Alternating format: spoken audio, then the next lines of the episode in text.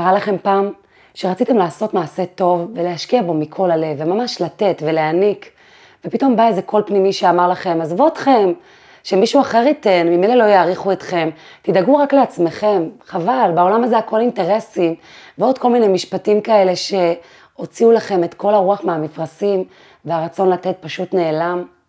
קרה לכם פעם שהייתם ברגע כזה של קדושה והתעלות ליד הכותל, או במקום קדוש אחר, או ברגע קדוש, או ברגע כזה שראיתם איזה נס מול העיניים, והאמונה שלכם הייתה חזקה, ופתאום בשנייה מצאת, מצאתם את עצמכם מרכלים, או עושים איזה מעשה אחר, שממש לא קשור לתחושה הגבוהה שלפני רגע הייתה איתכם, ושאלתם את עצמכם, רגע, מי אני? אני הקול הזה או הקול הזה? למה יש בתוכי קולות כל כך מנוגדים? מה זה אומר עליי? אולי יש לי איזה פיצול אישיות או משהו? מה זה? מה זה הדבר הזה? והרגשתם אפילו קצת שונים או מוזרים או צריכים להסתיר את הקולות האלה שנמצאים בתוככם? בדיוק על זה באה פרשת תולדות, מדברת איתנו ומעניקה לנו מתנה אדירה להסתכל על העניין הזה בצורה אחרת לגמרי, ותכף נראה את זה. אז פרשת תולדות מספרת לנו על תולדותיו של יצחק, על החיים שלו, על הילדים שלו, שגם זה וגם זה מכונים תולדות, תולדות. למה מתחילים לספר לנו על יצחק? רק כשהוא בן 40 הוא מתחתן, וכשהוא הופך לאבא, הוא הופך לאבא אחרי 20 שנה, כשהוא בן 60, איפה לספר לנו על הגילאים הצעירים יותר שלו, על עקדת יצחק שהוא עבר כשהוא כבר לא ילד קטן. אנחנו רוצים לשמוע, להתרגש, להתחבר. למה מתחילים את הסיפור כשהוא מתחתן, כשהוא הופך לאבא? והתשובה מעניינת מאוד וקשורה לחיי היום-יום של כל אחת מאיתנו. יצחק אבינו אמנם עשה דברים מאוד מאוד גדולים לפני שהוא התחתן, והיה במקום רוחני מאוד גבוה, ועבר את עקדת יצחק, אבל אלו דברים שהם לא קשורים לחיי היום-יום, לא חיי היום-יום שלנו וגם לא חיי היום-יום שלו. מתי מתחילים לספר לנו על תודות יצחק? כשהוא מתחתן, כשהוא הופך לאבא, כשהוא מתחיל לקחת את כל הרוחניות הגדולה הזו והקדושה והחיבור ומקשר אותם לחיי היום-יום. כשהוא מתחיל לעבוד, להתפרנס, הוא חי עם אישה, הוא מביא ילדים לעולם. כי מה שאלוקים רוצה מאיתנו, זה שניקח את כל הקדושה ואת כל הדברים העמוקים והגדולים האלה, ונחבר אותם לחיי היום-יום. הוא לא מצפה מכל אחת מאיתנו עקדת יצחק, או דברים כל כך גדולים, הוא מצפה מאיתנו שבחיי היום-יום, בזוגיות שלנו, באימהות שלנו, בפרנסה שלנו, נשמור על כבוד של אדם אחר, על אהבת ישראל, נשמור על יושר בעבודה, לשמור על נתינת צדקה מהפרנסה שלנו, שכל הדברים האלה הגדולים שהתורה מבקשת מאיתנו, נפגוש אותם בחיי היומיום שלנו. וככה מתחילים לספר לנו על יצחק אבינו. מעניין שהפרשה פותחת, אלה תולדות יצחק בן אברהם, ואז אומרת, אברהם הוליד את יצחק. התורה לא, לא אומרת מילה מיותרת, הכל מאוד מאוד מחושב ומדוד ושקול. למה לחזור פעמיים? אם יצחק הוא בן אברהם, אז ברור שאברהם הוליד את יצחק. אלא מסבירים לנו שהחזרתיות הזו באה להדגיש שיצחק היה הבן של אברהם, ואלוקים גם יצר אותו דומה לו מאוד בחיצוניות, כדי שהיא תהיה תשובה מוחצת לליצני הדור, הליצנים של אותו הדור שאמרו שלא יכול להיות שיצחק הוא הבן של אברהם, הוא הבן של אבימלך. וכדי שלא תהיה להם אפשרות לומר את זה, או שיחשבו שיש אמת בדבריהם, הקדוש ברוך הוא ברא את יצחק שיהיה מאוד מאוד דומה לאברהם. אבל ההסבר הזה, שהוא מקסים, לא קשור אלינו. מה זה קשור אלינו? איזה מסקנה אני יכולה לקחת מזה? מסבירה לנו תורת החסידות משהו הרבה הרבה יותר עמוק. היא מסבירה שבעצם למה אומרים לנו את זה רק עכשיו? הרי יצחק לא נולד בפרשה הזו. אומרים לנו את זה עכשיו, כשיצחק כבר הופך לאיש והמידות שלו ניכרות. ובאמת, בחיצוניות, יצחק ואברהם היו מאוד דומים, אבל בפנימיות שלהם אי אפשר היה לחשוב שהם אבא ובן. אברהם כולו מסמל את מידת החסד, הנתינה, ויצחק, יצחק מסמל את הגבורה. כל עבודת השם שלו הייתה בגבורה. אז הם לכאורה מאוד מאוד שונים, לא דומים. אז אומרת לנו תורת החסידות, אברהם הוליד את יצחק, יצחק בן אברהם, זה בא להראות לנו שהחסד מוליד את הגבורה והגבורה מולידה את החסד.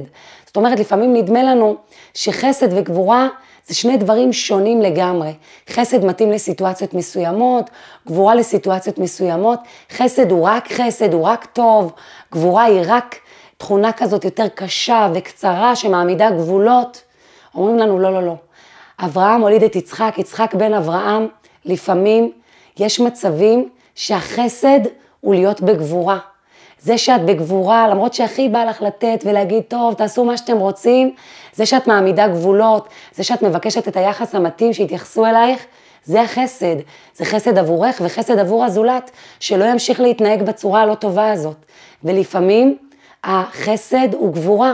לפעמים הכי קל לך להיות בגבורה ולהעמיד גבולות, ושם את מתגברת, ואת עוד בנתינה ועוד בנתינה, כי זה מה שנכון לאותה הסיטואציה, וזה מה שבא להראות לנו כאן, שחסד וגבורה הם מולידים אחד את השני.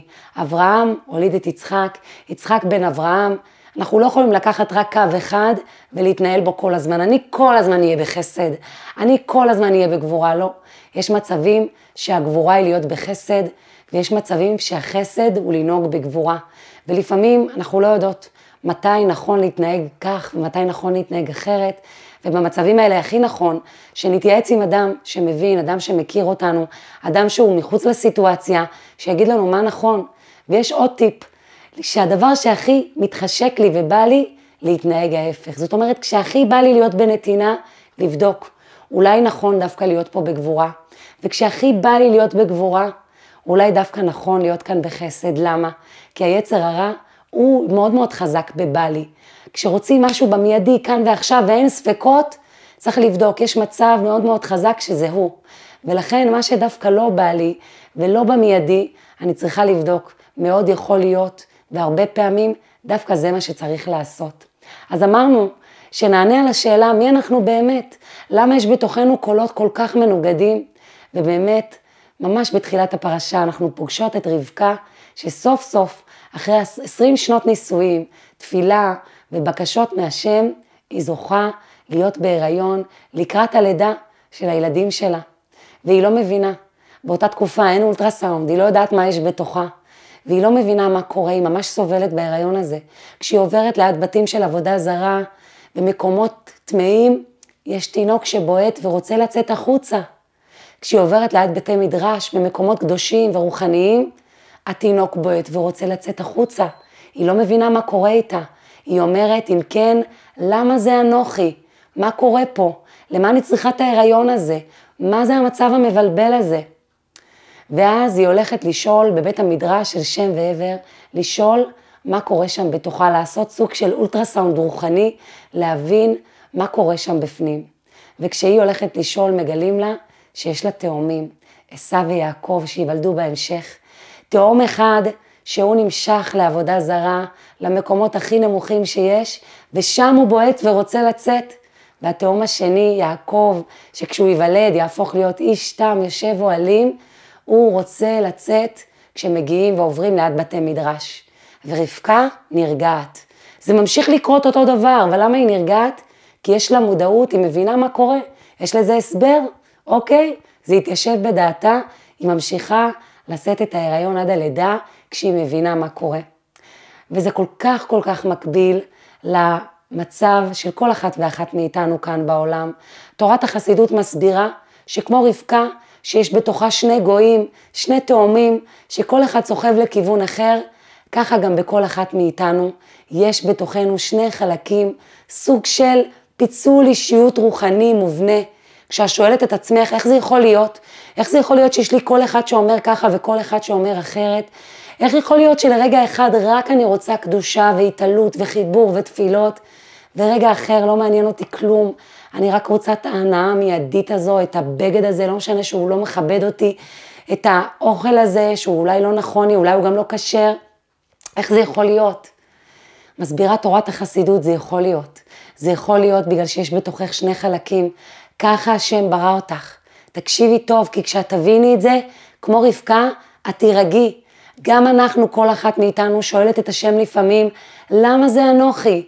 מה אני צריכה את החיים האלה? מה אני צריכה את המאבק הזה, המתיש הזה, שלרגע אחד אני שומעת קול כזה, ולרגע אחר קול כזה, ולרגע אחד כולי בטוב, ורגע אחר אני במצב רוח על הפנים ולא אכפת לי מכלום. אז מי אני באמת, ולמה אני רגע ככה ורגע אחרת? מסבירה לנו תורת החסידות, אלוקים ברא אותך ככה. יש בתוכך שני חלקים. יש בתוכך את היעקב שזה הנשמה האלוקית שלך, הכל כל יעקב, שהוא בא בכל הדין ואומר לך, בואי, בואי תתחברי לאור, תתחברי לקדושה, תעשי מעשים טובים, תעזרי לאנשים סביבך. אין לו אגו בכלל, הוא רק רוצה להיות בטוב. אבל יש גם את העשיו, את הקול האחר הזה שבא ואומר, עזבי אותך, בוא נראה איך אפשר ליהנות מהחיים, תדאגי רק לעצמך, אל תחשבי על אחרים. כולו אגו, סיפוק, הנאות מיידיות, לא מעניין אותו לטווח ארוך, לא מעניין אותו רוח, לא מעניין אותו חיבור להשם, או מה אני עושה עכשיו כדי שאחר כך יהיה לי טוב, או מה אפשר לעשות כדי לעזור לזולת.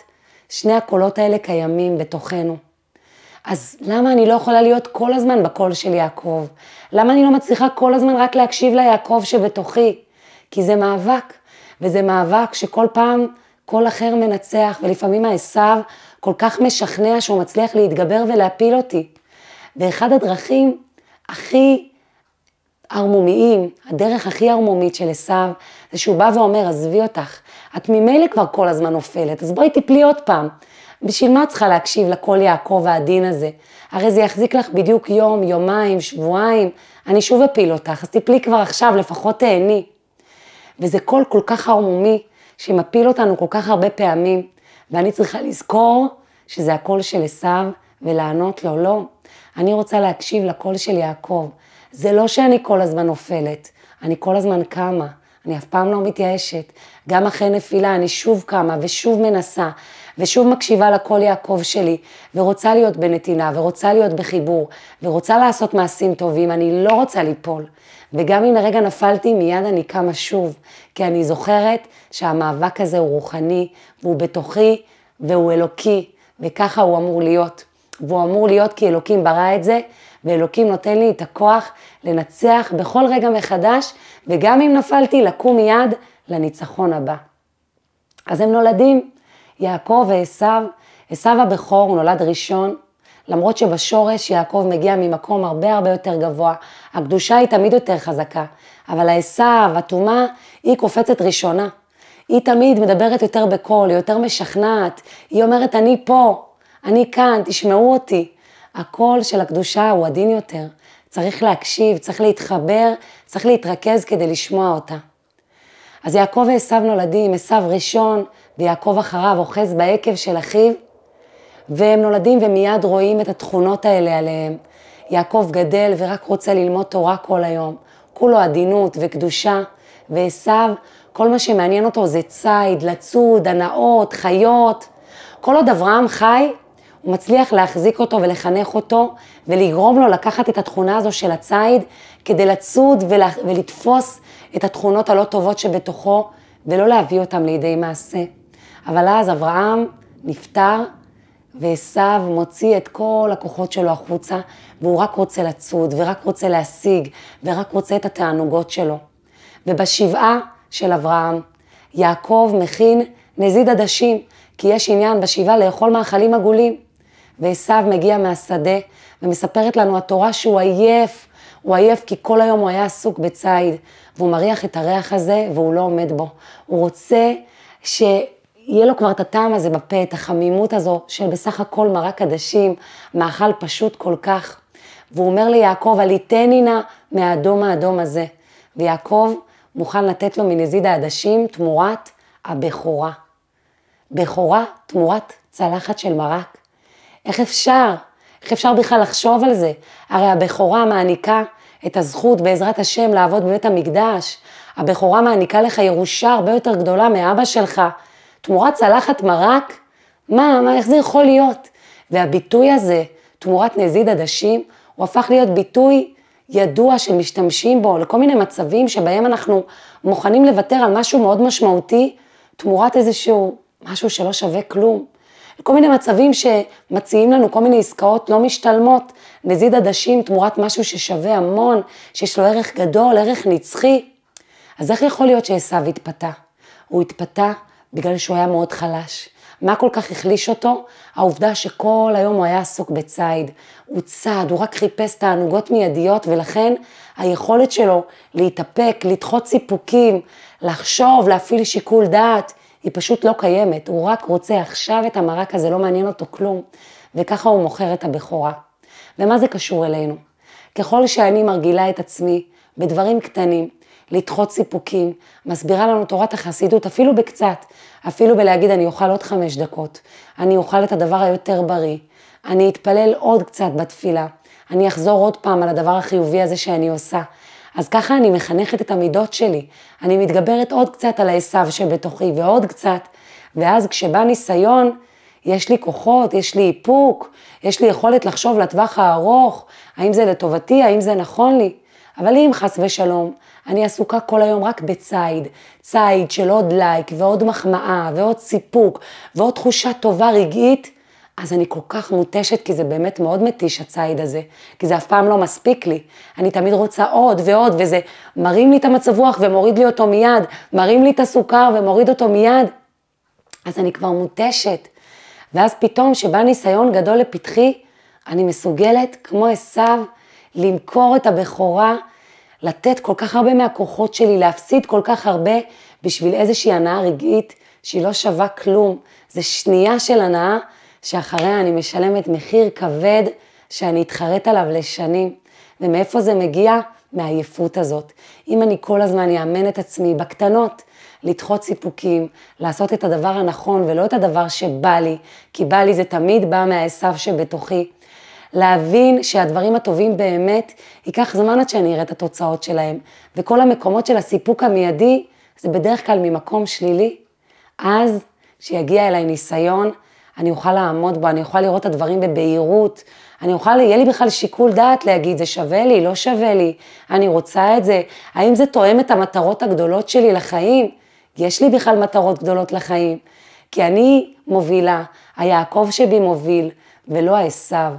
וכמה זה חשוב שנתלהב מכל רגע קטן שבו ניצחנו, מכל מעשה קטן שעשינו ונבין שזה מאמן בתוכנו את השריר הזה שמסוגל יהיה ברגעים הבאמת משמעותיים, בניסיונות הבאמת גדולים, להגיע כשיש לי כוח, כשאני לא מותשת, כשאני מצליחה להתגבר, כשהעשו הזה בא ואומר לי, עזבי אותך, גם ככה את כל הזמן נופלת, שאני אהיה מסוגלת לענות לו, לא.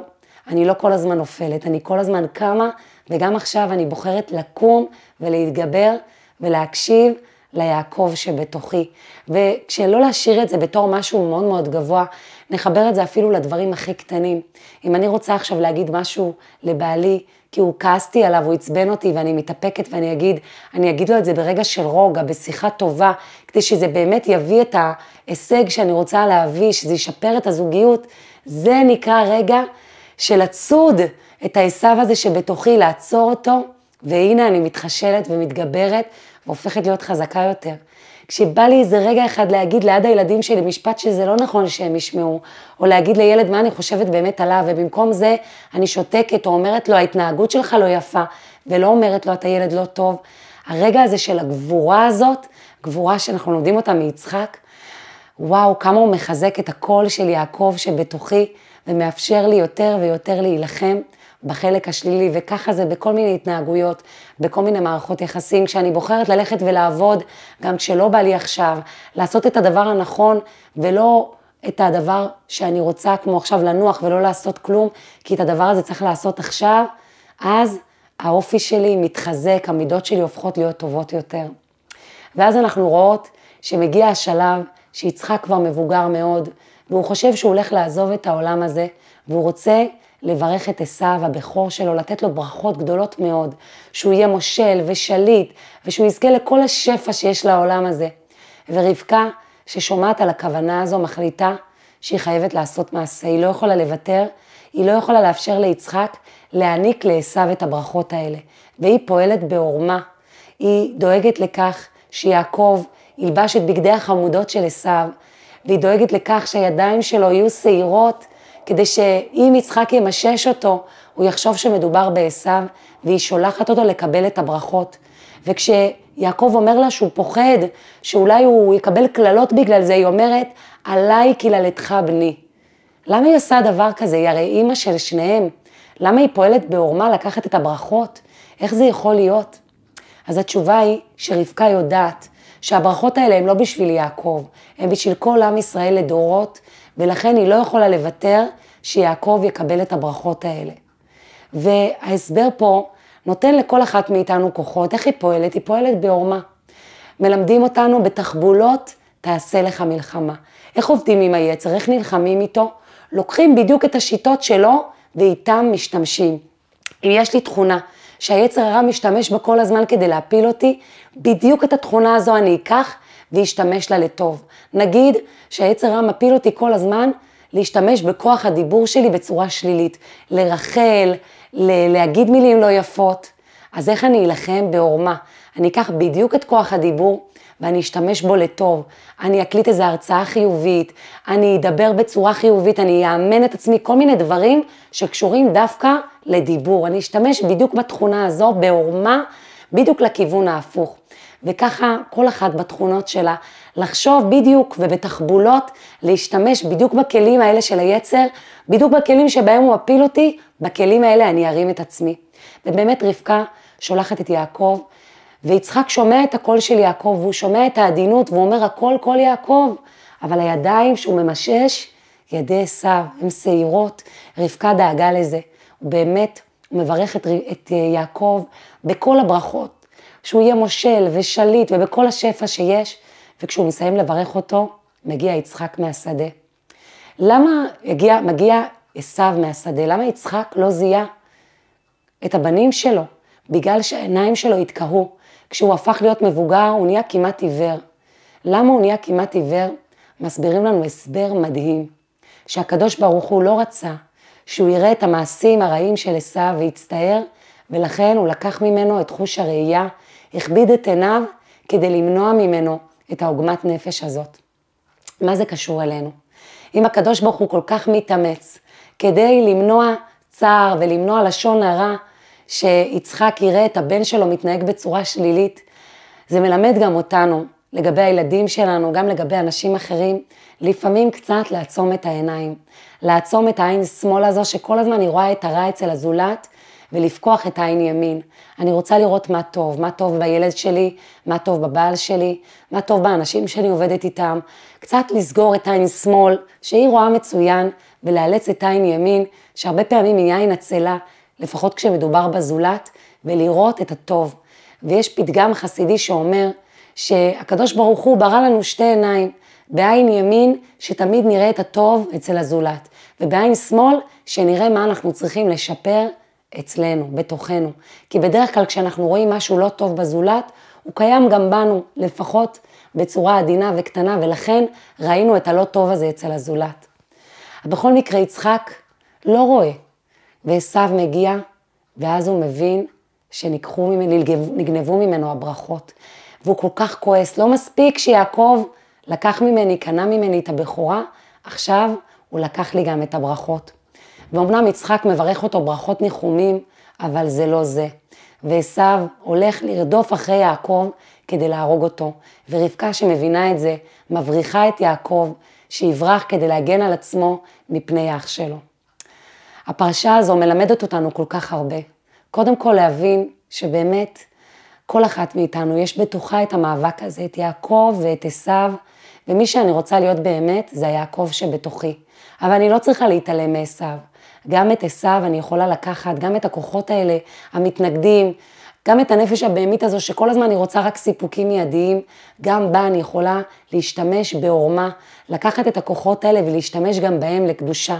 כמו אברהם אבינו, שכל עוד הוא חי, הוא הצליח לגרום לעשו לקחת את כל הכוחות האלה, את כל הרצון הזה לציד, ולצוד דווקא את התכונות השליליות שלו. ככה גם אנחנו. יש לנו את היכולת להסתכל, לא לברוח, לא להתעלם, לא להיבהל, להסתכל על העשו שבתוכנו, להגיד, מה זה העשו הזה שבתוכי? באיזה כלים הוא משתמש? היצר הרע הזה שמפיל אותי, מה הוא אומר לי לפני? האם הוא משתמש בפחד? האם הוא משתמש בדיכאון? האם הוא משתמש בנחיתות, חוסר ערך? באיזה כלים הוא מצליח כל פעם להפיל אותי ולגרום לי להקשיב לו? ברגע שאני יודעת, אני מכירה את הלך הרוח שלו, את דרך הפעולה שלו, אני יכולה לתת לו מענה, אני יכולה להשתמש בתחבולות. אם הוא כל הזמן מנסה למכור לי חוסר ערך, אני אחזק את הערך העצמי שלי בצורה רוחנית, על ידי כל מיני מעשים טובים שאני אעשה, להפך, אני אזכיר לעצמי שאם הוא אומר לי אל תעשי מעשים טובים, ממילא אף אחד לא מעריך אותך, אני אגיד לעצמי לא, אני אעשה מעשים טובים כי אני שווה ובעלת ערך, וככל שאני אעשה מעשים יותר טובים, אני ארגיש יותר בעלת ערך, בלי קשר לאם אנשים יעריכו את זה או לא.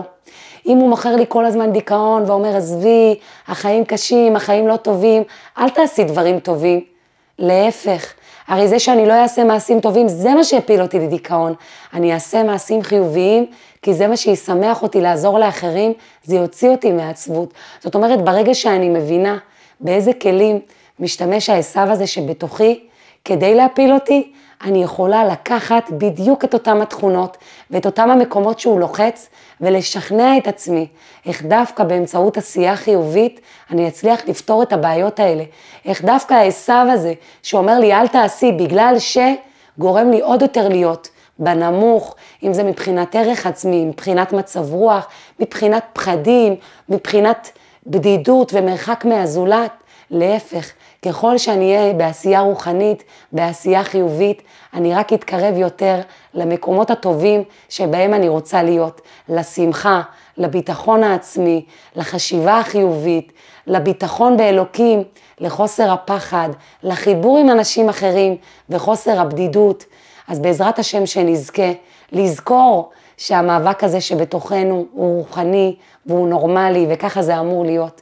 שנזכה לנצח אותו בכל רגע מחדש, שנזכה לזכור שגם אם נפלתי, אני לא אדם שנופל, אני אדם שקם, אני כל הזמן קמה, מתגברת, מתחשלת, ושנזכה לא לפחד, להתקרב לעשו הזה, לראות איך הוא פועל ולהשתמש באותם הכלים בדיוק כדי להצליח להקים את עצמנו ולהתגבר. אז אני מזמינה אתכן להירשם כמנויות לערוץ, בעזרת השם לראות כל שבוע את הפגישה החדשה. אני מזמינה אתכן להגיב ולספר מה אתן לוקחות מכל הדברים שדיברנו עליהם כאן, וגם לשתף ולהפיץ את האור הזה הלאה. ואם כבר אור, אז עוד משפט אחד. השבוע אנחנו נחגוג את ראש חודש כסלו. חודש כסלו מלמד אותנו שלהילחם בחושך זה חסר סיכוי. הדרך להילחם בחושך זה להדליק אור, ועוד אור ועוד אור, כמו שדיברנו על העשייה החיובית. אנחנו רואים את זה גם מיצחק בפרשה, שהוא חפר בארות, וכל פעם הלכו הפלישתים וסגרו לו את הבארות, סתמו אותם. ובמקום ללכת ולהילחם בהם, ולהגיד להם שהם לא בסדר, ולפתוח את הבארות מחדש, הוא הלך וחפר עוד בארות ועוד בארות, ובסופו של דבר הוא הפך להיות עשיר גדול. אז ככה גם אנחנו, לא להילחם בחושך, לא אה, להיעצר ולהיתקע, אלא כל הזמן להמשיך הלאה, להתקדם, עוד עשייה חיובית, עוד פעם לקום, עוד להדליק את האור לאדם אחר ולשמח אותו, וככה בעזרת השם נזכה שיהיה לנו חודש מואר ומלא מלא מלא בשמחה ועשייה חיובית.